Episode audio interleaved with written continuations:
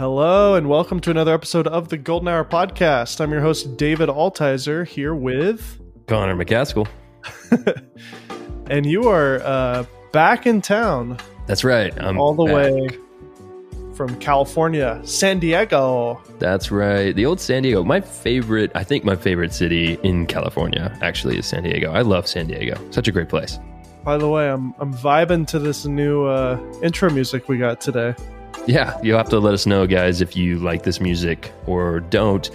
Uh, we do not have the rights to use the previous song anymore, at least as of right now. So we're trying a uh, different music. We're mixing it up. Uh, if you like this one, great. If you don't, we'll find something else. It's okay. We're not mad. Yeah, it's got some nice elevator. Uh, yeah, sounds. This is the uh, golden hour main office uh, elevator music. yeah, yeah. Thank you. Exactly. So, Connor, tell me about your trip. You you just got back from Sony Camera Camp. Yeah, yeah, yeah. I got invited to Sony Camera Camp somehow. I don't know. I think it's just because I think it's just because I'm on. I, for legal reasons, I cannot say. Um, but this is being recorded on a Canon R6 Mark II, if uh-huh. that gives you any sort of clue. Um, yeah, for some reason they keep inviting me. I think it's because I'm on some list, and they just haven't paid some guy to take me off of that list. Uh, but I'll happily go if they want to pay for me to fly out to San Diego and hang out with a bunch of my friends and try out a new camera. So yeah, spoilers. I did get to try out the brand new Sony ZV-E1. Yeah, I definitely want to get to all that. It's a camera that we've been talking about for weeks now, ever since the rumors came out. Yeah, but tell me about the trip. What were some of the highlights uh, on the trip? What were some? Of the, were there any funny moments or funny occurrences with all these crazy creators out there? Yeah, there's one that comes to mind. Um, I did hang out a lot with Armando Ferreira, good friend of mine. Used to work with him back in the California days, and um, him, myself, Brandon Washington, another good friend, and Sarah Dietschy, another good friend. Uh, we were all in Armando's Tesla, and apparently Sarah Dietschy had never tried out uh, the Tesla autopilot. She has one. She has a Tesla. She just not used the autopilot, or she doesn't have it. I don't really know. Okay. Um, so of course, Armando, being Armando, classic Armando, he kind of wanted to show off a little bit. He's like, "Oh, well, I have it, and you know, blah blah blah. We'll use it to get to James Coffee Co. because we all hopped in his car and we were going to go hit up the town because it was raining. And, and more to that, uh, it was raining the whole time we were there. It's crazy in California. Weird but yeah, Armando wanted to show it off, so he's like, "Well, we'll pop it into autopilot and we'll take it all the way to James Coffee from the place we were staying at." And uh, he he puts it into whatever he does, the little click click tuk tuk, and um, it's already rough just from the beginning. The car was like jerking forward. It was in a parking lot, and it just for some reason couldn't decide how to leave the parking lot, so it would just like inch forward, stop, check its surroundings, inch forward, stop, check its surroundings, again and again and again and Armando's like, I'm going to give it a little juice. So he gives it juice. Eventually, we get our way out of the parking lot. We're like, okay, maybe that was just a fluke. He didn't know how to navigate this. No big deal.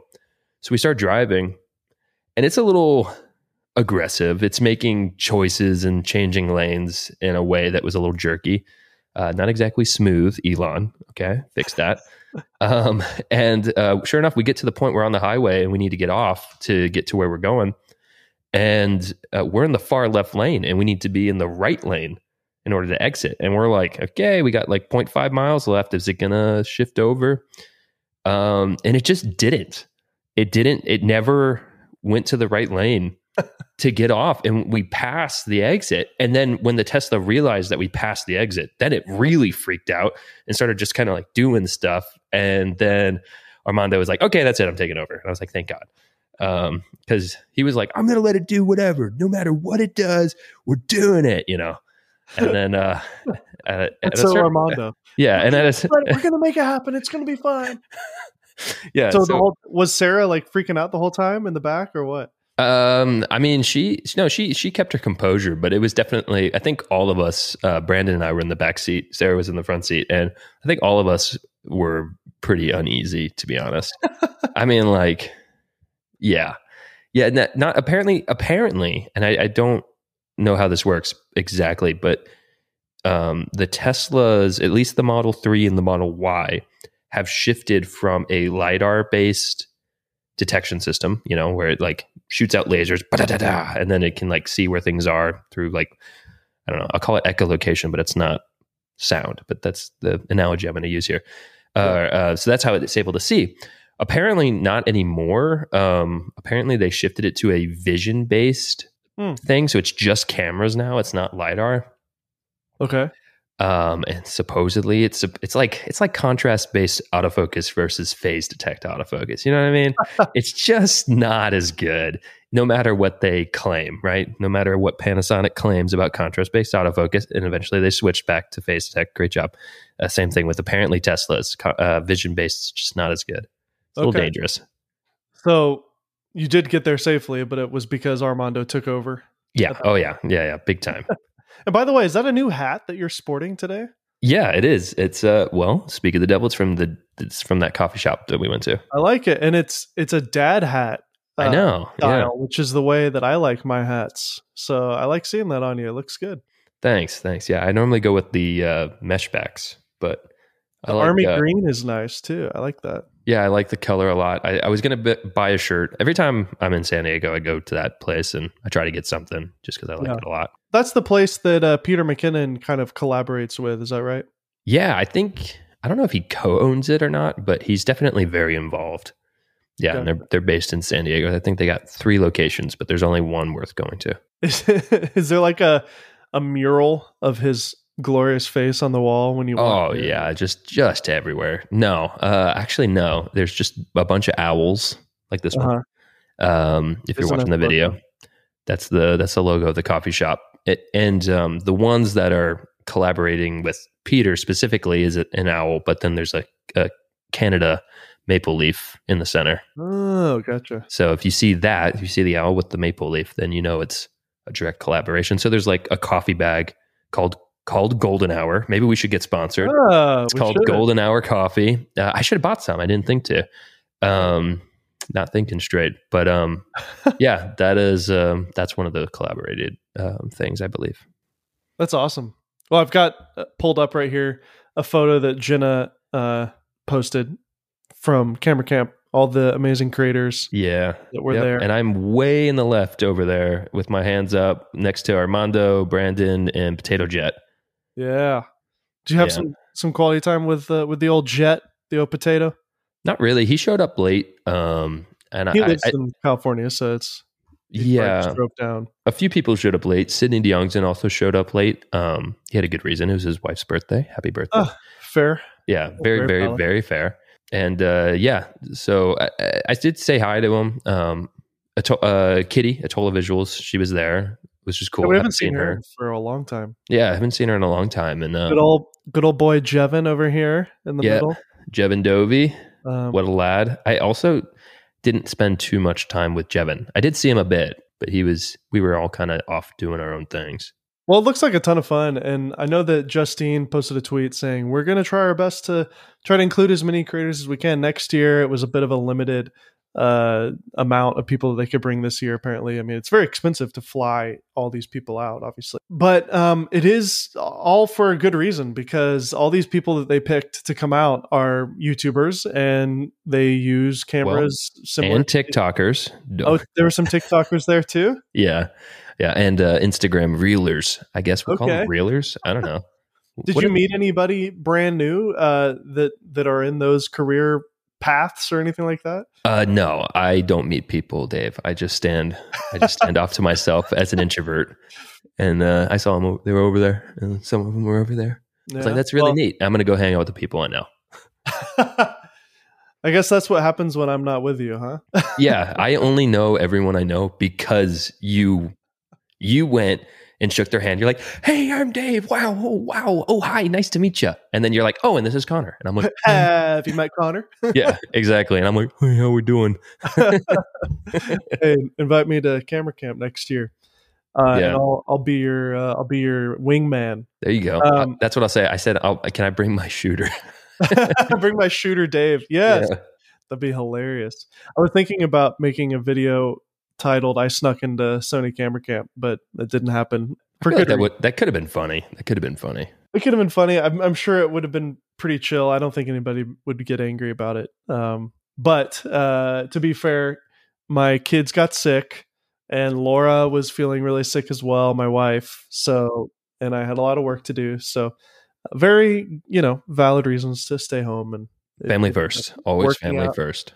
Yeah, totally fine. And I'm going to see a lot of those guys anyways at NAB, which if you're listening to this and you haven't booked your tickets yet, I mean, we are only two weeks away from NAB, but you could technically, if you listen to this soon enough, I am dating the podcast right now, but if you listen Oops. to this right now and you haven't thought about, or if you've been thinking about it, but you haven't booked your tickets yet, you can still buy a plane ticket and probably find an Airbnb or something out there. Very worth your your while, in my opinion, if you're involved in this industry at all it may not seem like uh, the right thing to do if you're just like, oh, I just do video stuff. Like, isn't that convention just full of like radio and broadcast and television stuff? It's like, yes, but there's a huge section of stuff that's all for us, all the camera gear, all the drones. Um, and it's a place for kind of everybody to meet each other and to hang out. So if you're going and you're listening to this podcast, please reach out to me on Twitter, shoot me a message. I've got open DMs, hit me up uh, at David Altizer YT for YouTube.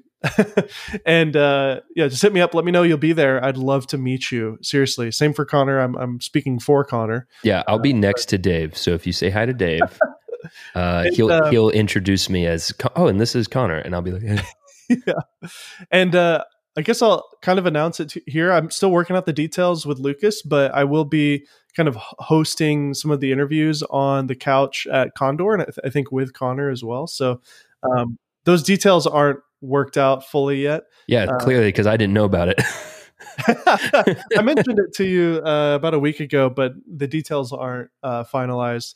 And by the way, Connor, you you have the complete freedom to uh, to void that request. I personally would love to do it. I love. I, I, I will uh, I will maybe do one or two, but then after that, I think I'll hit my um, on stage capacity. yeah, yeah, yeah. So yeah, so come by the Condor Blue Cage. Our good friend Lucas, who owns that company, and a lot of our friends who work there. Amazing, amazing people. Is that what they're uh, is that what they're calling it? The Condor Blue Cage, their booth. Did I say?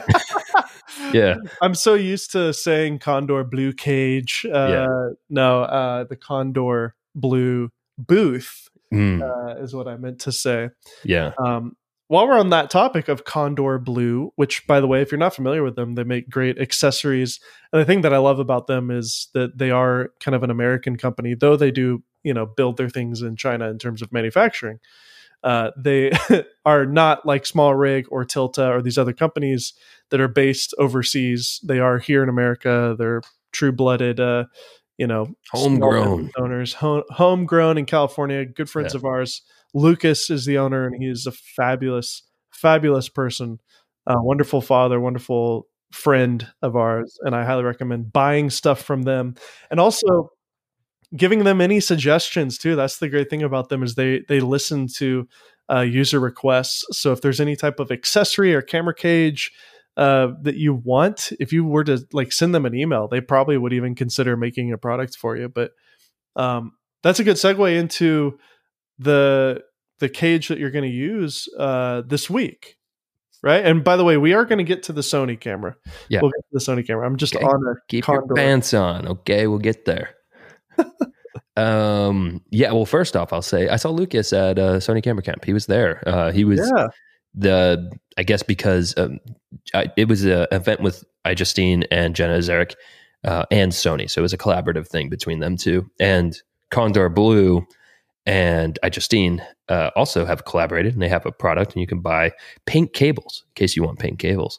Um, so go check those out. But um, yeah, Lucas was actually there as long uh, along with uh, Hobie. Hobie is one of the employees at Condor Blue, and uh, got to hang out with them, which was great. And while I was there, they are letting me borrow. They gave me while I was there a ultimate rig for my Canon R6 Mark II uh, because typically for most of the stuff I shoot, I don't really need a cage system. Like their top handles are great, and I would use those or their quick releases are really cool or their cables are great, but I don't normally need a cage for Yeah. just like a solo YouTube stuff.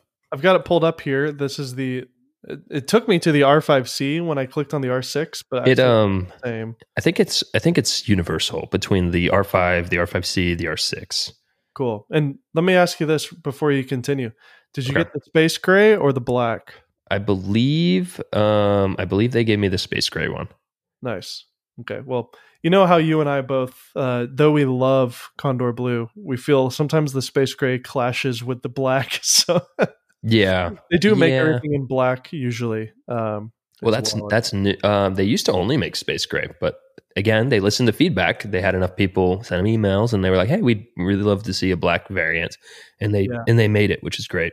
So cool. Okay, so you're gonna use the use the old the old rig here. Yeah, because the idea was is we are going to be shooting on R5s and R6 Mark II, like mine, and uh, we are going to be using easy rigs, and we wanted to weigh down the camera so it had a heavier feel, um, because these cameras are really lightweight.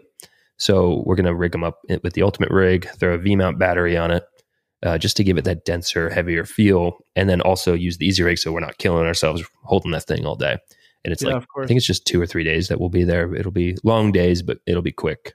Cool. And you're leaving tomorrow, right? For that. Yeah, yeah, I fly out tomorrow. So we're recording this the night before. busy, busy, busy. Just got back from San Diego, recording Yeah. this, and then uh then shooting off to. Uh, I'll be in Dallas. and then did you know that I'm going to be in San Diego on Thursday, Friday, Saturday with the Jim Cook job as well? Oh, did he? he hit you up about that? yeah. Nice. That's So, awesome. I don't know the details, and I don't know if I'm allowed to share any of the details, but um, Okay. I do know. later. I do know that I'm only shooting on a mobile device, which will be interesting to only shoot mobile. So we'll see. We'll see what that's about. Um, okay, so let's get to the meat of today's episode, which many of you guys are probably anticipating, which is Connor's kind of first-hand impression and first-hand review of the new Sony ZV-E1. I personally have a lot of questions to ask Connor, uh, you know, because I haven't held one or used one yet. I've watched a bunch of the reviews. I think, of course, as always, Gerald Undone is kind of one of the first places to begin whenever Yeah, I- I watched his review. While I was there. with him sitting next to yeah, he was like 20 feet away, and I'm sitting there watching his video just because, like, notes. yeah, I'm like, I could ask him, or I could just watch his video. So let's just say some of the things that we uh, set, got right. Okay, I, I, I want to just acknowledge the the kind of uh, rumors that that the rumor sites kind of said, and then some of the things that we kind of speculated. So one of the things that that I think I said and that the rumor site said was that this camera would not have a mechanical shutter, which that turned out to be true. It does not have a mechanical shutter. Right. I also said it would not have ibis. I was wrong. It has ibis. It does have ibis. It has Um, some. Oh, we'll get into that. Keep going. we thought it would be what twenty five hundred dollars, but thought it should be closer to the two thousand dollar range to compete with the uh, Panasonic. That turned out to be more true than we thought. Uh, I have a maybe a scoop on that. okay, Um, so, So it I- sits at twenty one ninety eight. I heard from people that I won't say who that the camera before it released was going to be three grand, Whoo! Okay. um, which was the price that I predicted actually. Um, Yeah. But then, um, and you know, I can't confirm whether that was necessarily true or not. It's just what I heard. Um, and then apparently enough people were saying kind of like, "Hey, that's ridiculous. yeah, especially because the A7S three is only five hundred dollars more. Exactly. So, um, I, I guess, I mean, I asked one of the Sony reps, I said, how flexible is the price up until release? And they said it can change up to the day of release. So it just Wow. depends. So, rumor has it that it was going to be more expensive and then they pulled it all the way back down to what ended up being 2200 bucks, which Yeah. I think is a Fair price. very fair price for what you're getting. they're still they're still kind of claiming, you know, hey, we are the top dogs. We're gonna go ahead and charge two hundred dollars more because we can compared to Panasonic. We're not competing with Panasonic; they're competing with us. Is what this statement is. It's like, look, you you know you want this one It's like, Uh, yeah, yeah, well, because we have better lenses and some better software features and and whatnot. But um, but we can, we can talk a little bit more about that yeah, a bit. so And then um, I think that's pretty much. And then uh, you know, obviously the rumors said it was going to be a 12 megapixel A7S sensor inside, which that was true. Uh, the rumors said that there would be no EVF, uh, which that is true. And the leaked photos were correct. Uh, it has that cheap plasticky body similar to the ZVE 10. So, um, so what is the camera? Tell, just give us the nutshell, Connor give us the the kind of baseline specs, the things that we need to know. Um, we kind of covered some of the rumors that we got right and wrong, but what are the actual specs? This thing is here. You've used it. Tell mm-hmm. us about it. Okay, so think of it this way: you got the you got the body of the A7C, right? So very small, uh, not super duper small, but definitely very small and you got the sensor of the FX6. I mean, if you want to jump to the highest dog, right? It's the FX3 sensor, but it's the same thing all the, all across the board. And you, yep. and you marry those together, and now you have a 4K 120p vlogging machine. Um, that's essentially what they're advertising this for. This is made for content creators, online content creators, um, at its core you do get a pretty decent, actually, internal microphone, which is cool. Like a lot of times, internal microphones kind of suck. And they actually put a decent one in there, which has a unique feature where it'll detect whether or not you're in front of the camera, behind the camera, or maybe you need both. It'll isolate the audio in any direction that you need, which is pretty cool. It's also a 10 bit 422 sensor, which is great. Um, so basically, it feels like this camera, they're not really compromising too much of anything yeah. uh, for the price that you're getting, which is pretty exciting. The only thing that is truly missing, in my opinion, that I would want as a content creator, content creator, is I, I miss the EVF. The whole time I was using it, I was like, man, I wish this thing had an EVF because mm when we were shooting outside, even though it was cloudy, I was having trouble seeing the screen even at max brightness, which was sure. a bit of a downer for me. Yeah. A lot of people don't care about the EVF. I was talking to a few different creators there and they're like, yeah, I never use EVFs. Who cares? Armando being one of them. He loves the FX3. Um, but for me, I I love it when it's a little bright outside, or I just want a little extra stabilization, or I'm trying to get critical focus and I'm using manual focus. I love to have an EVF. So for me, that was. And technically speaking, you know the the A7S three is your your option at that point. If you love the sensor, you love everything about it. You know, buying the and the A7S three has like a crazy good EVF. I know. Um, yeah, it's but, the best one. But then you miss out on some of these other features that I'm I'm interested to hear you talk about because the thing that is most fascinating to me about the Sony ZV-E1 is kind of the story for Sony, and maybe we could kind of make this uh, another topic on the show, okay. and that is just software, firmware. There's some really interesting firmware going on underneath the hood of the ZV-E1, even though it's sharing the very similar, if not identical, A7S3 FX3 sensor in this tiny little vlog camera. Yeah. Uh, yeah. So they are doing a really good job. It's one thing that I mentioned in my video. I like that Sony feels like they're actually innovating in our space because most cameras today feel pretty the same, I would say, um, in terms of like capabilities. And it's like, you know, color science isn't really an issue anymore. And they're all pretty good stabilization. They all have pretty good image quality and they all have pretty decent lenses except for Canon. Um, um, so yeah, it, it doesn't. Not, cameras coming out don't feel as special as they used to. The the the uh, Panasonic S5 Mark II did feel special, but that's because it was finally getting phase detect autofocus. The thing that made that camera special was something that has been in other cameras for years. So that's kind of weird. Um, yeah, exactly. Um, I mean, that camera was great though. Like everything they jammed in it for the price. I do still think that that's potentially a better choice uh, if you exclude lenses than this camera for me because it does have an EVF and I like that. Yeah, and it's got the waveforms and the shutter angle and the open gate and all that stuff that makes Panasonic so great for video shooters. Exactly. Um, and and it's cheaper too, which is crazy. yeah, and it is two hundred dollars cheaper. You're right. It is. Dual card slot, full size HDMI, you know, all that kind of stuff. But what Sony did to make the ZVE1 stand out amongst other cameras um, is the AI applications that they stuck in it. So obviously, I did mention the um, the audio directional thing, the pickups that it can do. That is driven by AI because if it does detect a face in the frame, it will understand that it's like, oh, I should be and the front pickup, or at least the front pickup, maybe the rear pickup if I'm also talking, which is pretty cool. Another thing that they're doing, which is interesting, although you have to be in full auto mode for, to get this to work. But if you're in the frame like I am right now, and if you're watching the video, that is, I'm in the frame, and then let's say it's at f 4.0, you know, ISO, yeah. whatever, doesn't matter.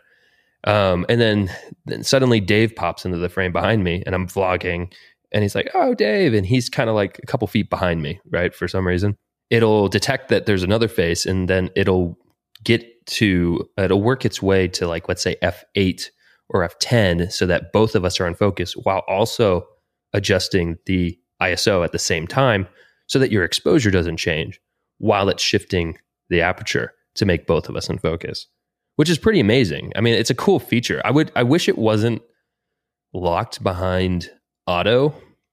Yeah. Cuz that's a little weird. It's like your shutter is also included in that and your white balance. So that's a little annoying.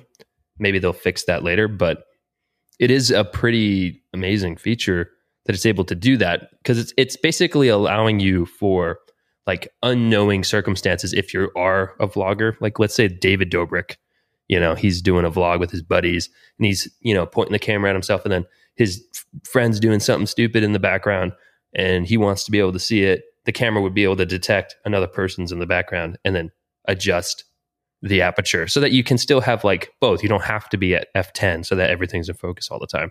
It's pretty cool. No, that's pretty cool. And because the sensor on that thing is so powerful in low light and the ISO performance on the A7S sensor is so good, they can kind of get away with, you know, that compromise of blasting the ISO to make up for the fact that it's shooting at like an F10. Even if you're indoors, you know, and it's cranking to F10, you might be able to get away with it because the ISO performance is so good on that camera. Yeah. And um, the ISO, it's not a. Um, I was talking to one of the Sony engineers. It's technically not a dual base ISO, which a lot of us have been saying. With the like FX3, for example, it's it's close. It's similar. Uh, it's not the same. I guess that's like a technical thing, um, but it does have the 800 base ISO, and then they call it a high base with the uh, 12,800 ISO. So it's like it can really crank that ISO and still give you a, a, really clean image, which is pretty amazing. I mean, Sony, there really isn't a better ISO performing camera than these Sony cameras. They're nuts. You know what's interesting, and I, I want to get into some of the more features, but I think what's really interesting about this camera to me is that up until now, there's never been a kind of a no compromise vlog camera, meaning that, you know, let's be honest, a lot of YouTubers at the higher end have a ton of money. so they can afford a $2,000 camera, right? This is not for a beginner YouTuber. This is for a professional uh, vlogger, which a couple years ago was almost laughable to even say. But for all these years, vloggers have been shooting on super budget, kind of, you know, basic cameras. And I think it's still important for the camera to do a lot of things automatically because many of the big YouTubers, uh, and I'm not talking about in the filmmaking niche because we're the exception. This our whole like crowd is definitely the exception because we shoot at the right shutter angle and lock our white balance and you know, et cetera, et cetera. But there are huge YouTubers that shoot uh, in automatic mode and they kind of do it intentionally to feel rough and dirty and whatever. And they're using cheap little, you know, point and shoot cameras or like the G7X was so popular for years with Canon. Sony has the RX 100, that little point and shoot. And then obviously the ZV1, the ZV-E10 were massively successful in their own lane. Canon M50. Canon M50, the new now Canon R50 that we uh, speak so highly of. Yeah, although so it's not getting uh, it's not getting as much love as the M50, I don't think. I'm not just talking about my video. Yet um, it feels like people aren't as stoked on this one because not to change the subject, but because yeah. of the um, because of the RF mount. Sure, a lot of people are upset because of the lens options. Well, now we have great options like the ZVE10 or now, of course, the ZVE1. But I think that's in a different price category. That's the thing is that um, the ZVE10 is the same price as the R50 Um, and yeah, but I do think the R. I actually did a whole comparison with the ZVE10 with Soundstripe, so be on the lookout for that. My findings were that the R50 is just more modern. It's got USB C, it's got better color, uh, the, the screen quality is better. It has an EVF.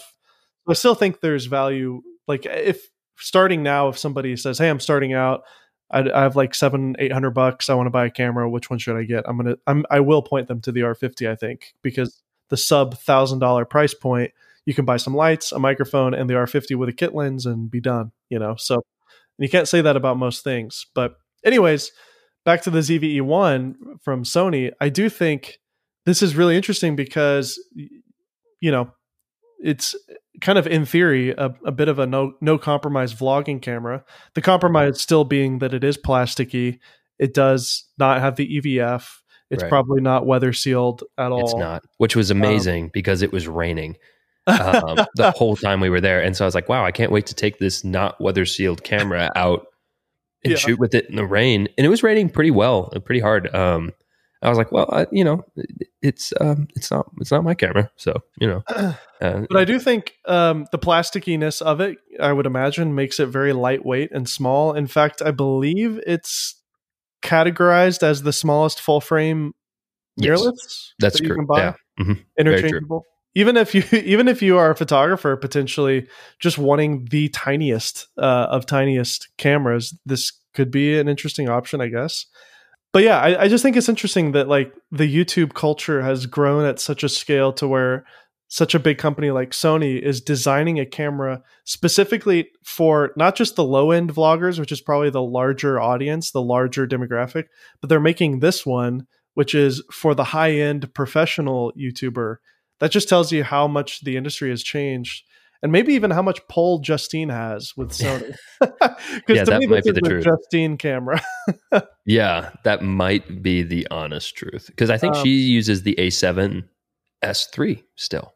Uh, yeah. Uh, I was talking to her shooter uh, Tyler, who's a really cool guy, and I think that was the um, the camera he said that they're still using. So yeah. it makes sense that maybe she collaborated with them more closely than we know and she's like i want this sensor in a smaller body. Yeah. Make it happen. And then they, they probably did. I mean i don't know the truth of that story but it could have happened. There were a few other compromises though. It's a i think it's a micro hdmi which is a bit yeah. of, uh, a bit of a, a, sad thing. It's not dual card slot which is a, a bit of a sad thing as well but it's not the biggest deal. I mean i don't know how many times i've ever used dual card slot to be honest.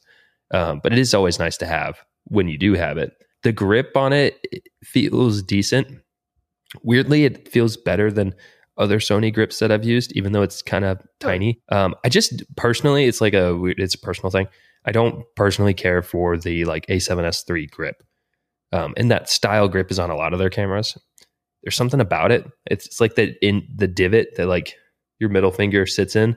Um, if you use it for a while, it starts to like really rub funny, and um, yeah, it's just not it's not my favorite. So this one, oddly enough, felt it to me better in air quotes, just because it didn't hurt after a while. That's funny. Okay, cool. Yeah, I mean, so so you already talked about the audio stuff. Tell me about some of the other amazing AI stuff because there's a there's a couple of things here that that are really fascinating that I've never seen before, even from Sony. So one of the things that they did was kind of interesting because it's only a 12 megapixel sensor, right? But it has a option called auto framing. So essentially the concept is is like if you have a large wide shot and you're by yourself and you want some of that dynamic movement, the camera detects where you are, right? And it crops in on the sensor um, to give you a moving shot and a wider shot. And you can tell it how much you want it to crop, just a little bit a, a medium amount, and then a large amount. Um, and then it frames a box around you. Yeah, in the video that you're showing right now, that happens to be mine. Um, uh, it frames the box around you, and then it tracks it with you to give you some movement in air quotes. It's almost like doing a keyframe in like Final Cut or Premiere Pro, whatever a, you use. This is a very common YouTubery thing to do. In fact, we've yeah. done it for years where you crop in on our your head and like do an awkward like motion track as I'm saying something, you know. yeah, it's kind of funny. Doing it in camera. Yeah, it's doing it in camera so it's saving you from technically having to do it in post.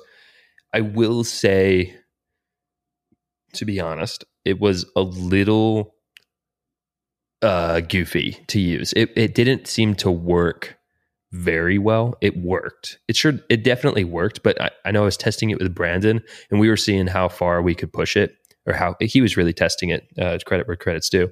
And um, he was doing like longer walking shots where he had like a really wide shot and he was like walking in from frame and seeing how well it worked. And a lot of times it would like cut off the top of his head. And some of the Sony engineers were there and they were like, "Oh, it's your hat. Oh, it's your sunglasses. Oh, it's the jacket you're wearing." Uh, Uh-huh. and it's like, or maybe it just doesn't work that well yet. Like, I think it will get better and better, and it's a cool feature, and I love that it's in there. But um, I do think that it needs a little bit more improvement. Where it's more interesting, however, is that same concept is being applied to stabilization, which is something I actually didn't get into in my video. But it does allow you to um, crop in on the sensor again. So it's almost like a warp stabilizer, which is what Premiere Pro uses, built in on top of the IBIS. So it's all working together to give you a ridiculously stable shot. They're saying it's a gimbal killer. I don't think that's true. Um, but that's what they're Everybody calling it. saying- GoPro's been saying that for years. The Yeah. iPhone with the action mode. No, Um, it's all that same technology. It's cool. It's useful. Like it's something that I would probably Yeah. use, but it's not a gimbal killer. That's for sure. Sure. Well, so um, and again, I, I will refer people to uh, potentially uh, checking out Gerald Undone's video if you haven't already. He goes over some extreme detail with some of this. Another feature that I saw, and I'm curious to to hear if you've uh, played around with it, is the advancements in the um, in the what's it called the the zooming in, the digital zoom in. What do they call it? Oh, power zoom. Well, power zoom, but they have clear image zoom is what Sony calls it. It just came to me. Uh, many of you are probably listening to this in your car, shaking your fist in the air Yeah, and saying, "Clear image zoom, it's David." clear image zoom.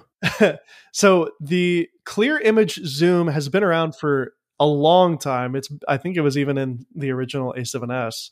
And it's always been this weird kind of mojo-y thing. Like I have no idea how it's happening. Uh, a lot of people have tried to figure it out, but there's some sort of upresing going on and, and enhancing going on internally to where you can do a digital zoom and it doesn't actually lower the resolution. It still stays in 4K and it's it looks like it looks good. You you get a say for example if you're using a 20 millimeter lens, you can get an extra 10 millimeters of uh, focal length by zooming in. So you can go from a 20 to a 30 mil digitally, you know, hypothetically. Um, so a, a 20 millimeter prime can give you a 20 a 24 and a 30 mil. So that's kind of cool. It's not a huge range, but it's enough um, to be useful. And the problem in the past is that when you use clear image zoom, you lose the ability to track uh, focus. Um, the focus modes kind of go wonky. Well, they've now enabled it so to where there's no disadvantage to using it. So you can still have full face tracking and everything with clear image zoom now. And you can map it to there's a little zoom rocker on the Sony ZV-E1.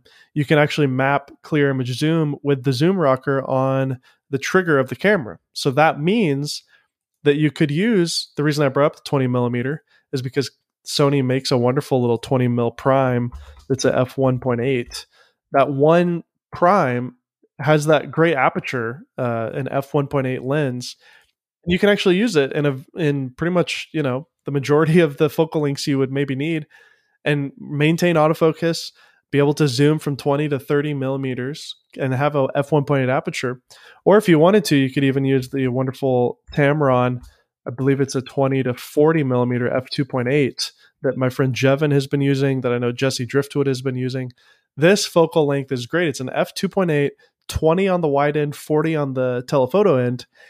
It now could basically turn into a 20 to 60 mil, which is kind of like the same amount of zoom range as you get on a 24 to 70 and you get it on this tiny lens and i personally love 20 millimeters on the wide end as a youtuber you, you kind of need a little bit extra range beyond 24 millimeters i feel like Yeah, For many of 24 us- is never enough. 24 is not enough for the selfie shot um, and a 16 to 35 is kind of what most people have tended to use, but sometimes 16 is technically actually a little too wide. So hmm 20 is kind of the sweet spot, it seems. So, anyways, I, I, th- I think that's an interesting advancement. And that's why you're able to do the zooming in digitally with the tracking. That's why you're able to do the extra, extra stabilization modes because there's some sort of magic going on to where even when it's cropping in digitally, it's not losing that resolution. It's still maintaining a clean image, it's still maintaining a 4K resolution. So, that's fantastic. Well, um, I to answer your question, I did not use it. Um, I didn't have too much time with the camera, unfortunately. Uh, I, I'm fortunate that I got to use it at all, but um, I didn't. I didn't get too too much time with the camera. Yeah. Um, but Should we I- pre-order one? You and me, should we buy one of these? I don't know if I want to drop twenty one hundred dollars. Uh, I'm not going to. Um, I plan on picking up a Sony camera here soon because I just want to have my hands in all of them, all the different camera manufacturers. Since I'm, I'm kind of stepping into this camera review space, like I just think it's only fair to, you know, be using all of the cameras and not staying beholden to one brand per se. But um, that's not probably the one I'm going to pick, just because I want an EVF alone. If you don't care about an EVF, it's a pretty solid choice. It really is. Yeah.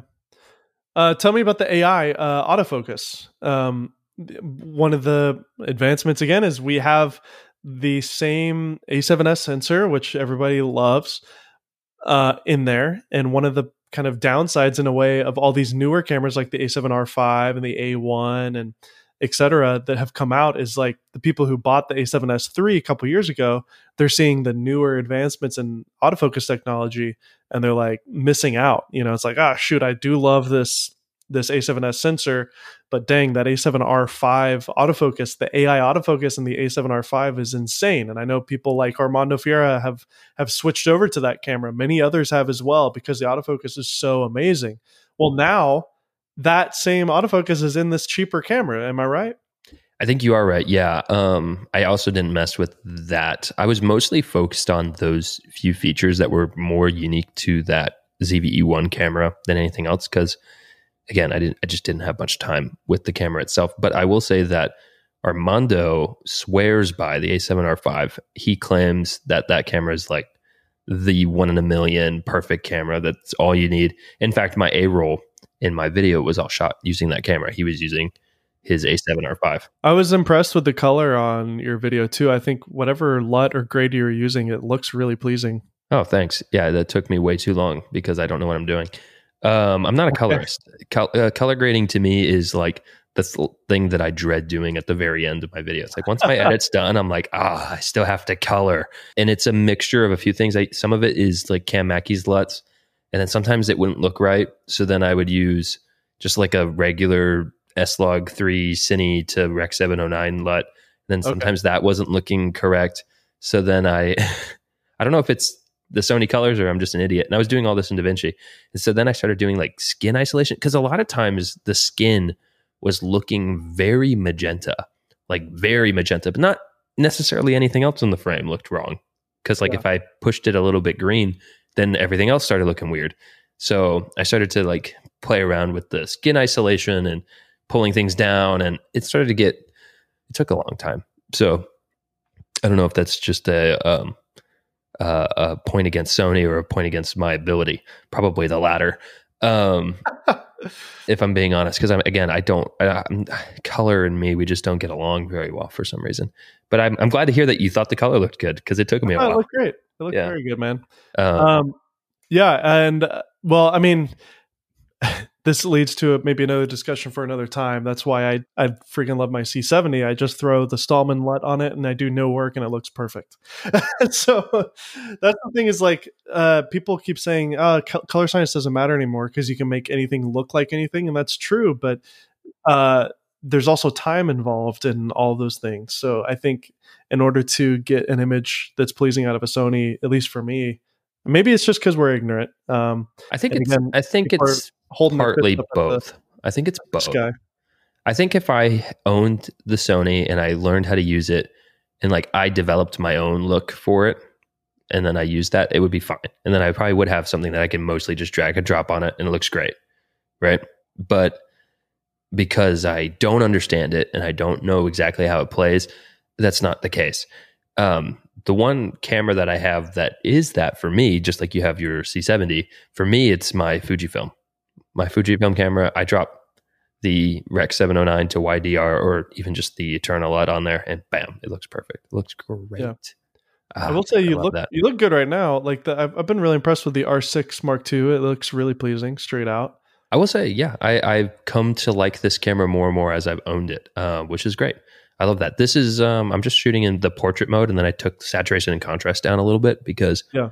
I think that it, it you know a lot of the Canon profiles are too, too aggressive.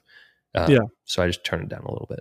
So yeah, okay, we'll have to test some more. Um, d- does it? Do you know if it uh, accepts the little hot shoe thing that they have, where you could put like an XLR mic on it and whatnot? Um, I don't know. I think so. Um, I think it does, but I, I'm not going to say it does because I'm not sure. and uh, it's great that it's using the same batteries as the A7S. That is uh, so that means you you have tons of battery life. Mhm. Um, another big upgrade I know is that they upgraded the touchscreen to now allow you to really manipulate the settings and things, all the things that we're used to from a Canon camera. But for years, people have been begging Sony to allow them to like change the ISO, change the aperture, change the shutter speed, and interact with the screen. Even it's like, why are we not able to use this? It's literally a touchscreen. Yeah. So they finally so it's actually you're right. I kind of forgot that that was a thing because I'm just used to it on my Canon. I turned on the ZV-E1 and I was like, "Pop, there it is." Um, yes, yeah, shutter, aperture, ISO, and all of that's swipe awayable too, which is kind of cool. So like if you if you don't want to see it on screen, you can literally just swipe it away and the, the bar goes away um, of all those settings. Uh, and then if you need to come back, you swipe up and then it all appears there again, which is great. Um, that was a very very welcome upgrade because then I didn't have to. The more I didn't have to go into the menus or map things out, the better. Yeah. Sony menus are still a thing. You can't tell me otherwise. Having that camera, and I was like, okay, you know, you turn it on, you set it to English, you select the date, boom, shakalaka, we're in business. No, you're not. Everything is in an auto mode. And it's it's like to turn off the auto mode, you would think it would be just switch it to manual, and there you go. Apparently not. There's so many little micro settings that you have to turn off for in order to like like for one thing is like I couldn't adjust my white balance for some reason, and I was like, what is what's going on? And I kept trying to figure it out. Every time I would click on it, it would be like cannot change white balance because of this feature. Right? I was like, okay, we'll turn it off. But like if you you can't click into it from there, like at that menu where it's like you can't proceed because of this. I was like, okay, we'll turn it off. But there's no button to turn it off. So now you have to, and it doesn't tell you what folder it's in or anything. So you literally just have to sit there and like line by line, do do do do do do do do going through the menus. Like, where is this little dang thing? I need to find it because I want to be able to adjust my settings. And it's like it was that for a couple different things. Sony menus, they're still a thing. um, and I think this leads to kind of the ultimate issue for me with Sony, and I think for even many Sony shooters, is the inconsistency in their software and in their features. We have all these great new uh, ad- advancements now in this, you know, quote unquote cheaper A7S, and the more expensive and professional A7S three doesn't have these features. Many of them are, you know, even just the menu system and the the the ability to use the touchscreen. I'm sure there's so many uh, filmmakers that would love to have those features. This um, the the advancements in clear image zoom, although maybe some of that is processor uh, enabled, you know, with the autofocus. I just feel like if I spent thirty five hundred dollars on the flagship camera and then a camera like this came out that was cheaper, I'd maybe feel a little uh, disappointed. But then again, uh, this might be a little hypocritical because we criticize Canon for kneecapping the cheap cameras, hmm and you know, so I was gonna say there's that. The Sony definitely does have that inconsistency, but at least they're giving you like S Log three, like all the way up and down the line. You know, whereas Canon they will only give you S Log two, which is the one you want in like just the C seventy and the I C mean, two uh, yeah, Canon log too. Yeah, Canon log. Yeah, I'm talking about. Sorry, excuse me, Canon Yeah. log, and they're only giving it to you in select cameras. But S log three, they're giving it to you up and down the chain, which is great. So, yeah, it is annoying that like for the people who purchased like even the A7 IV, you know, which came out recently, and now all there's these there's these new fancy features in this camera, which is even cheaper. Um, maybe that's a little annoying. I think that maybe they'll start to listen though about these firmware updates. I th- it, it, they can't ignore it. I'm not sure if they are ignoring it. Maybe it's a technical limitation. I know I was talking to one of the engineers and he was saying it's like it's not always as simple as like just turning something on. Sure. It's, it's like well it's it's it's much more involved than that, which mm-hmm. I'm sure it is. I don't know anything about okay, engineering cameras. Okay, PlayStation, figure it out. yeah. Yeah, exactly. Just make thing do what I want. Um, it's maybe, a Sony is a massive company. They can figure it out. They've got the engineers. yeah, they do. Um, they can figure it out. You're, you're. I, I, am sure that you are correct. But maybe it's, it, maybe it's going to take time. But I do think that yeah, yeah. eventually they'll just, they'll have to. They, yeah, it just doesn't make sense. Yeah, I think um, Steve Jobs was quoted at saying it's it's easier it's easier and more cost effective to keep the customers you have than to acquire new ones. Um, and that's why Apple's customer service from the very beginning was always next to none. Their products have long shelf lives. I'm still using my my original iPad Pro, the 12.9 inch iPad Pro that came out in gosh, I don't even know, 2014 or something. Right. Uh, and it's running flawlessly. I got a firmware update on it recently. It's still up to date you know, in in iPhones, I mean, my my parents used the iPhone 5s, I think, forever. And then they just, you know, they got the the new iPhone SE2 back in 2020 or whatever. I remember that came out during COVID and they bought it during COVID. And so they still have that one and I'm like, "Hey, there's another SE if you want to if you want an upgrade." But they're like, "No, I'm good." Yeah. And they're fine and and Apple continues to give them the firmware updates. And um, I know for me, when I dropped all the coin on the uh, on the MacBook, the M1 uh, Max, and same for you, mm-hmm. like I'm not tempted by the M2 Max really at all because the M1 Max that I bought last year is so freaking good. Yeah, and I know that they'll they'll service this probably for the next 10 years you know i don't know if i'll keep it that long as my main machine i probably won't but there's no telling how powerful and how useful the Apple Silicon will be in the future.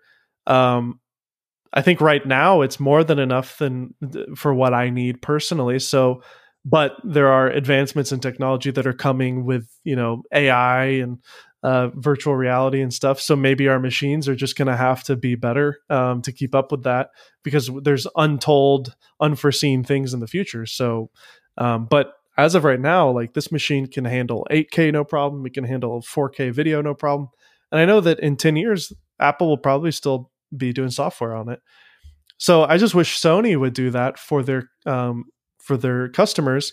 I think Fuji does a really good job at this. I think Panasonic does a really good job at this at servicing the customers that they have with fantastic firmware updates.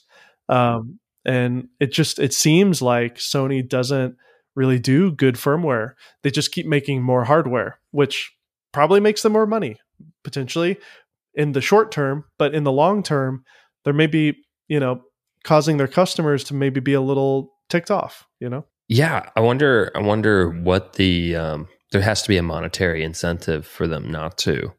Um, and also since they have all of the YouTubers on their side right now, which provides a I would say a large influence in the buying market, um, maybe they can right now kind of get away with just making more cameras because the YouTubers are going to come out and they're going to be like, "Whoa, look at this! This is great. You should buy it." Um, and the people will. Um, I mean, not to say that that's bad or good. It's just what's happening, and so I wonder if they they just never they don't feel the need to update the older cameras. But sure. I think you're right. I think that's a disservice in the long run. And um, Sony, I mean, heck, they just flew all of us out there to um, to the camera camp thing. And uh, one of the things that they do is they have these uh, sit down things with different creators who they know use the cameras. So they didn't invite me. Um, but um, they it was like Armando went into one with a few different people, and he said it was like an hour and a half discussion with engineers and these Sony reps of just like talking through things of like they're like tell us everything you hate basically. Like what do you not like? Um, they wanted to know that which is great wow. because if they're asking what they don't like um, that means that i would assume they're intending on trying to fix those things. Yes. Um, so that means that they're willing to accept feedback which is really exciting. Um, yeah they're humble and they're they're willing to eat a little a little you know i won't say what but they're willing to eat it. And uh, you know I think that that's that's a good thing. It's a, it's a good outlook for the future of Sony, and it, that's another reason why I personally I was like, you know, I think it might be time to pick up a Sony. I think I love Canon, I love Fuji for the things that they bring me, but I think Sony's really been killing it. So I, I think I, I like their company in that way too. I'd like to support that with from a something from a technological standpoint and from just a capitalistic standpoint, they have completely dominated uh, everything, and they're kind of taking over. They're, I think, the number one mirrorless camera now in terms of sales. They, I, I believe, uh, Canon um, is still number true. one, but in uh, overall, I think. Um, but as far as I, I, believe specifically full frame mirrorless, I think Sony is number one. Um, if not, you know, they're pretty dang close. But the thing that I've found uh, hearing that they're listening to feedback is really uh, interesting because even at the Panasonic, well, at the Panasonic event in Japan, the people that were there working for Panasonic did ask us for feedback. They're like, "Hey, what do you think? You know, what do you like? What do you not like?" They, I think they did ask us that, but right. Um, but it wasn't just a general like what do you not like you know but they also have people like photo joseph and like Chris Hau that are kind of on a contract with them that are probably giving consulting on that stuff but that's something that sony has been doing so well is they really listen to the users and implement those features and i'll tell you one thing if canon flew a bunch of creators out and they were making cameras like this and they were asking those questions what do you not like and then not only that listening to what people don't like and actually implementing those things. That's the main thing. That mm-hmm. I'm sure Canon gets a lot of flack and they just ignore it. it seems. Um, you know, shoot, that they could really uh they could really change the game, but um at the moment that's not happening and at the moment i still find the c70 image to be my favorite still so mm, uh, yep. take it for what it is i guess um i will say I submitted one feature. Uh, I told Armando when he went in, I said, I have one idea and pass it on for me because I didn't get, you know, in, invited into that special room where they get to say things, whatever. Um, I said, hey, you got to tell them that, you know, their cameras have Bluetooth capabilities, right? And these Sony headphones I'm wearing have Bluetooth capabilities, right? You know where I'm going with this. Yeah, oh yeah. I was like, why? Yeah, I was like, why don't they work together? Why don't they? Why don't they communicate? Um, I did end up talking to an engineer afterwards um, about that idea because Armando told the same guy. So we were talking about it, and he says it's not as easy as that because he said it basically it needs a dedicated chip, a Bluetooth tip, chip for that to work. They're kind of like, well, where do you put it in? And then also once you do, it's kind of all it does, and it and it it's a heat generator as well. So he said, it's not quite so easy. I was like, well, you could make the camera a little bigger. Like, I wouldn't care. Or make have it that a, feature. Make it one cool. of those hot shoe accessories, you know, that you just stick on the top. It's ah. just like a ah. little a little plastic thing. You just stick it on top, and then it creates a Bluetooth headphone signal. I would love that. Yeah, or even it could just like be a little thing that you plug into the headphone jack, so it's like an adapter, and then bam. Well, the, well those already exist. Or the mic jack. Um, had, they do for cameras? Yeah, you just plug it into a headphone out jack and you can use your Sony headphones Bluetooth. Oh, well, what do you know? I learned something. Although it would still be nice if it worked. It's a little anything. dongle thing. Yeah. Yeah, exactly. Uh, wireless. Uh, Caleb Pike, of course. Yeah, he did a whole video on it. Right here, see? Look oh, at that picture. Check it out wireless headphones, no more cables. Three years ago, Connor. This has been around for a while. For three listen, years. Dave, I'm not like you. Okay, I don't just sit here on YouTube all day watching tech reviews. It's Maybe I should. 30, it's thirty bucks. Maybe you should get one of these, huh? Give it a try. I'll send you a link. Okay, yeah, send it my way. Um, cool. Well, I had other things to talk about, but I think that's pretty solid for today because, um, you know, this camera is pretty hot topic right now, and I wanted to just hear your thoughts about it. Hmm. Um, It's also late. it's getting late. yeah. Um, well, here let me let me just end it with one quick thing. Okay.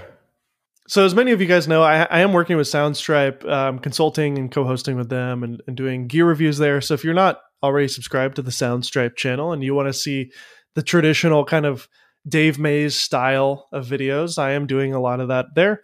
But I still have a review channel as well. It's the David Altizer 2 channel or the Dave Altizer Reviews channel. Um, and I posted my S5 Two review there. And my kind of strategy and, and thought with that is it's just an outlet for me to post things that I'm interested in genuinely, and I don't have to play the algorithm game. I'm not interested in being a full time, you know, gear reviewer like I used to be, but I am interested in talking about things that I am genuinely interested in.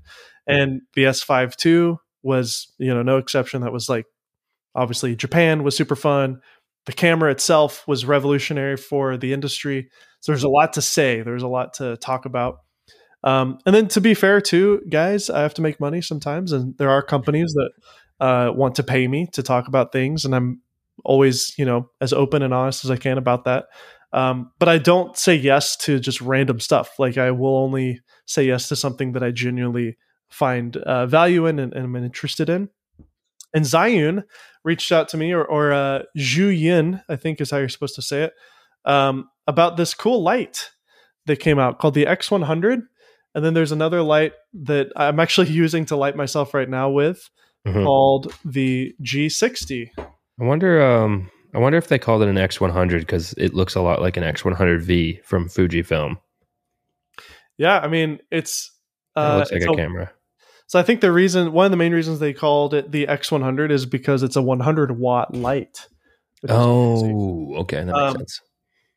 and so uh, if you go to the David Altizer 2 channel or um, David Altizer reviews, you can um, find my recent video review about or sponsored video about the uh, X100 and the G60. Uh, that went live last week. And the intro is super fun and, and I had fun making it. Um, I did some magic tricks in there, and then my my boys are also involved in a way, and I have my guitar and I kind of do some crazy stuff. Have you seen this, Connor? No, I, I didn't get the notification. What? No, I'm subscribed. I'm subscribed. I'm subscribed. Yeah, so um, I had a lot of fun shooting this. Uh, I just shot it around my neighborhood here in Murfreesboro, Tennessee. And the the cool thing about this um, this light is, I mean, just look at it. If you're watching the video, it is this tiny, tiny little light that can totally fit in your pocket, um, and it's battery powered, and it's 100 watts. Um, lighting is not that interesting to me. I, I hate to admit it. I'm not one of those creators that does reviews on lights because lights are just lights at the end of the day and they're not that interesting. But to me, when I was offered this opportunity to to do a sponsored video with Zhiyun, um, and they showed me a picture of these things, I was immediately interested in this, and I find it to be a very solid and great all around um, kind of system. Mm. Uh, the X100 is a 100 watt light, and it's I'm literally holding it in my hand. It's about the size of my iPhone. Uh, you know, for reference, the Aputure 120D was one of the most popular lights for several years for many creators, and that was 120 watts. So Right. this isn't far off from an Aputure, and it's literally the size of my iPhone. how does I mean, it manage? Um, how does it manage heat then? Well, I mean, look if you're again if you're looking at the video, the entire device is essentially just a cooling device. so Oh, okay. it's you can kind of see like how ventilated it is. It's a COB, which is a um, basically uh, just a bunch of LEDs crammed together to make a very very bright source.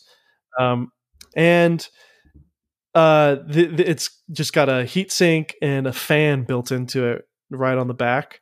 And so this thing is not, you know, weatherproof. Um, it's not it's not super rugged either, to be honest. It's a little plasticky. Um, but what's really cool is it comes with all these little accessories. And if you're watching the video, you can see it, comes with this tiny, cute little softbox. that was adorable the way that thing just opened up. Wasn't that cool? Yeah. I'll just kind of adjust my exposure here a little bit better. Yeah. Uh, with my camera because it got so dark. Okay. So these tiny little accessories that come with it. Um, I've got a little little soft box. So that this right here, this little kit. I mean, as you know, Connor, you know when we've shot weddings with our good friend Jim Cook, he always does like a whole sequence where people are dancing during the reception. Mm-hmm. He has like a little light. He used to use one of those big grid lights with like a V-lock battery on it, and he would use that to light people. Mm. And now I think he just uses those tiny little like Aputure, those little pocket lights. Yeah, that's what he uses. Um, but this like can do the same thing as well, and you have like a little softbox. Uh, but what's crazy is this is again, it's a hundred watts. So you know, I don't know if you guys know much about lighting, but 100 watts is quite a bit, especially for a little battery powered light. Um, so if you're watching the video, you can see it has this tiny little uh, accessory. It's basically uh, it's literally a battery grip. It's it's yeah, it's a glorified um, iPhone, you know, battery uh, bank. Uh, and you can actually use it to charge your phone or whatever. It's got a USB C out, but it's got a proprietary little connector on it, and you can plug it into your light. And now your light, 100 watt light with a tiny little portable softbox, is able to go out on the road, and you can use this to light your subjects, to do photography with, to um, use like in the daylight, which is what I was using it for.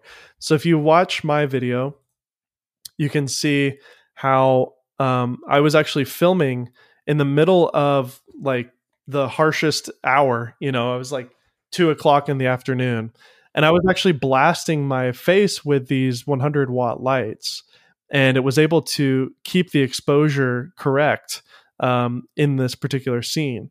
And I actually did a little example showing what the lights would look like or what the scene would look like without the light and you can see when I turn it off, it's just very shadowy, very contrasty. And because the sun is so bright at this time of day, you need a bright source in, in order to fill that properly. And typically, these small portable lights are just nowhere near bright enough to to pull that off. But now with this 100 watt light, you can do it. Um, and then the Z, the G60 are, are really cool. They're these little white lights. Looks like a Um, Komodo. Yeah, I, I mentioned how I love how these look. They look like little stormtroopers. Um, yeah. But the the only kind of downside with those is that they don't have any type of little battery solution uh, like the X100. So, um, but they, it does have a USB C port on the side, so you can use any standard. Like I have an Anker uh, USB C charger, so you can or a battery bank. You can use any of those to You power could it. um you could use a V mount system. Just get like a little V mount thing that you can hook on a C stand. Yeah. And then battery in or whatever you want to do. Yeah, That, I mean, that could work. yeah, if you already have some of that stuff, I mean, I, I wouldn't recommend getting that just for that only purpose. If you happen to have them, that's perfect. Yeah, um, because the, a traditional bank, a battery bank is going to be way cheaper. Um, but uh, depending on the battery output, um, the battery, the the the light can be used on both. By the way, you can USB C power both of these lights, and it's it's really smart because like if the battery bank that you're using doesn't have enough output, you can still use it with the light, but it just won't go to 100%. So, um, my particular battery bank with the G60, I was able to go to like, I think 80%. Um, and that's just because this particular battery bank just doesn't have the enough output. But there are some out there that have that, so make sure you you research that if you want 100%. Um, but it does come with uh, an AC wall power, you know, which is what I've been using this whole entire interview. Um, it's just plugged into the wall with the with the power bank. Um, so yeah, so I have a softbox here off to my left, and then a one of these little um, kind of soft, you know, silicone like soft bulbs. Sure. Um, and then another cool accessory with these is that they make a traditional Bowens mount adapter as well, which allows you to use, again, because this is a 100 watt light, if you use the Bowens adapter, which you can see in the video if you're watching, that allows you to literally put your traditional Aputure giant softbox on it. So I saw some of the reviews. I personally don't own uh, one of those. Um, But that allows you to have a nice large source again. Yeah, exactly. With that bright output. So Right. um, I've seen some people do some. Exa- uh, I, I don't. I'm not seeing any here with the. Uh, oh yeah, this guy here. So this guy Mark Bennett, he has a great video here showing like this is a 100 watt light that he's holding. It's a traditional giant one, and then this is the Zycrane uh, light. Or it's not crane anymore because there's no craning going on here. That is a I mean, that is a really slick looking light. I know you brought it um on one shoot that we did Yeah. a couple couple weeks back now. One it wound. Yeah. Um, and I, I I didn't really get a good look at it, but um, checking out your video and, and everything else, it looks really good. So here's YC Imaging showing it on a traditional light dome. I saw him at a camera camp. It was good to see him. So in this video, you can see him using like all the traditional mounts that you would use for Aputure lights or, or anything like that. Um, and, and because it's 100 watts, it gives you enough output to actually make that feasible. Um, now, the only kind of downside is that, you know, it is a Zhiyun product. Um, so they're a little plasticky and they're not cheap, I don't think. Uh, $350. I mean, what is an Aputure 120D? or, sorry, 200 sorry, sorry, excuse me. $250 uh, for the light only. The combo set includes the battery and the uh Wait, so you don't adapters. you don't get a battery without the combo set? Yeah, the standard set comes with your traditional like wall outlet Mm, uh, power adapter and a mini reflector.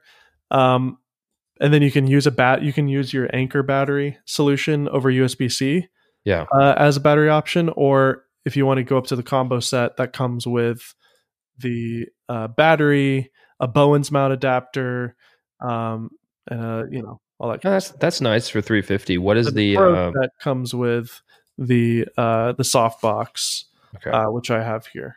So what is the uh, what does a 120D cost though?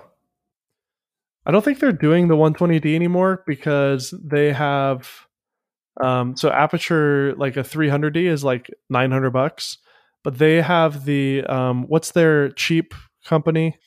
Oh, uh, Amaran. Amaran or Amaran. Am- yeah, Is it Amaran or Amaran?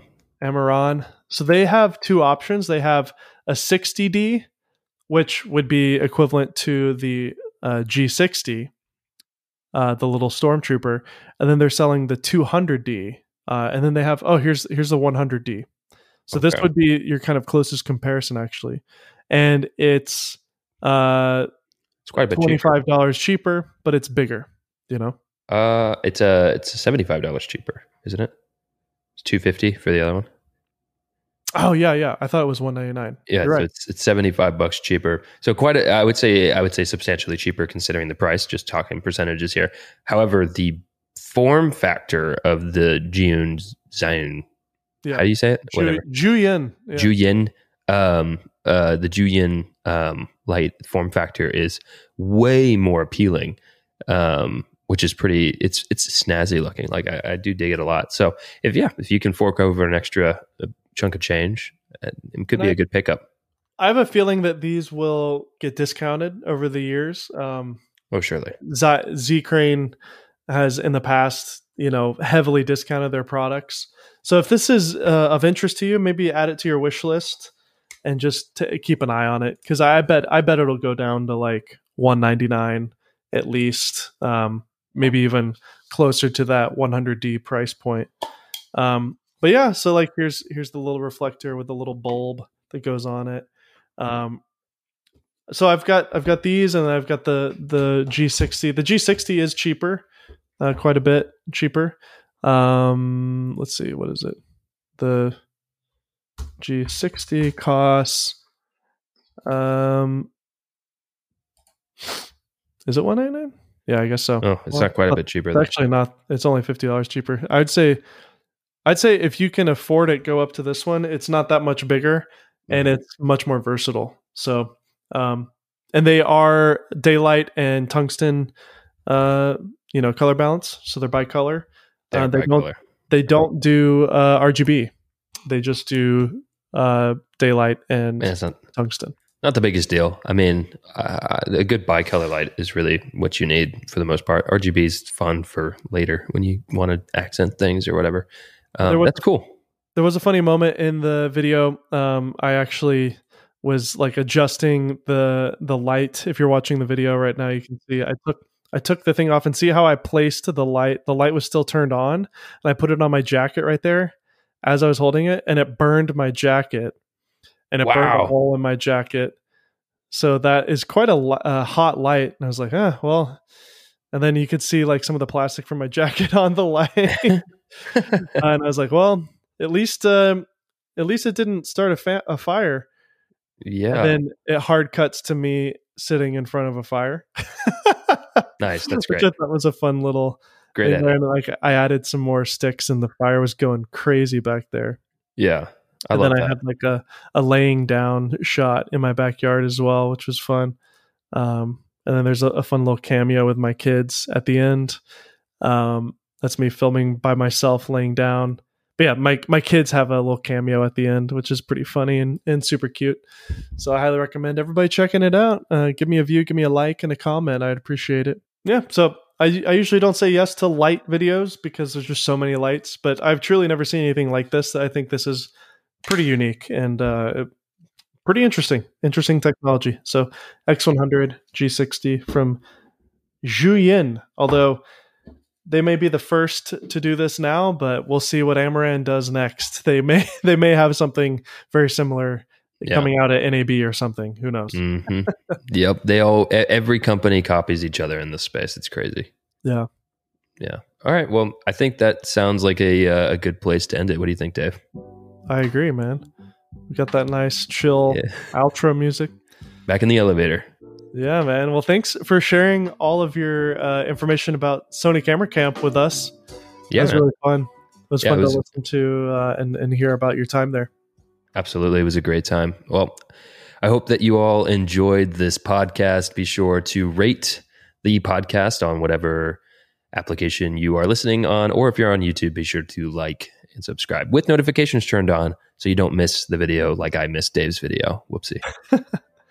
Yes, and your uh, weekly reminder to check out the chapters if you haven't already in whatever podcast player you use. It's probably there. Or uh, if you're using Spotify, go into the description. You can skip around through the chapters. It's a great way to skip around if you don't find certain things interesting or you want to go back and find another moment that you missed uh, from a past episode. Should we also mention uh, the ads in this Yeah. one, Connor? You don't mind as well. Uh, you may have noticed if you're listening on a audio podcast service, we are doing ads now. Um, one ad so far. Um, it's a Spotify ad. Um, kind of fun to record that actually. Um, Yeah. Hopefully that's not a big deal for you guys. Um, the the goal of this is to make money. Um, hopefully. uh, so far we have made zero dollars lately, which is a, um, a bit unfortunate. No, but, we, um, we've made $40 with the ads now that we turned on. great. and twelve dollars on YouTube. So that's a total of fifty bucks. Not bad. That's right. Uh, it's going to pay for the coffee for this show. Um, yeah, we're we hope it's not too much of an inconvenience. Um, we're we are trying to to play around with this, and so feedback is always welcome. Um, the plan is to keep going with this, and hopefully um, get some cooler like some cool sponsorships as well, and some things that we're actually interested in that hopefully you guys would be interested in. So Yeah. yeah. Hopefully, hopefully it's not too much of a bother. That's right, everybody. So we're gonna do our best to uh, make the ads as relevant as possible and as entertaining as they can be. Um, but obviously, I hope you guys understand we are trying to make a living here with the show, and um, we haven't been able to figure that out yet. So uh, if you have any ideas, let us know. to be honest, though, we do genuinely enjoy doing this, um, Yeah. and we try to do it weekly. So that's the reason we've been doing it this whole time. Um, but we were, we were talking about it, and we're like, well, um, just to be open with y'all, uh, we were like, it, it would be good if this did start making money, not necessarily to just make money because money's great, but also just to keep the show going. Because the longer it doesn't make money, the more likely we are just to have to can it because that's just the nature of how this stuff works. So we want to get, keep the show going, so we need to make money. Um, so we're just trying to figure that out. And in an ideal world, too, I have in my mind this kind of fantasy of having a studio with multiple cameras, with you know camera operators, with live switchers, with, like you know, yeah, like a, a full a full thing doing a full thing. I, I, that would be really cool if at a certain point it would make sense to go to that stage. Um, then again, the majority of our listeners are listeners, and you're listening to this on your podcast player of choice and not watching the YouTube video. So we're going to continue to experiment with YouTube, with the YouTube uh, system, and getting into clips and whatnot. Um, so yeah, we'll obviously be sharing that information as we go. And uh, yeah, by the way, again, reminder if you're going to NAB, please reach out to me or Connor. Let us know you're going to be there. We'd love to meet you. Feel free to come up, even if we're talking to other people or whatever. Just don't even worry about interrupting us. We'd love to meet anybody who listens to the show, especially somebody that listens this far into the end yeah. of the show. 100%. We really appreciate it, guys. Yes. All right, guys. I've been, uh, I have been and still, still am and will continue to be David Altizer for now. And uh, I am and have been and always will be Connor McCaskill. All right, guys. Thanks again for being here, and we'll see you next week. All right, take it easy, guys. Bye.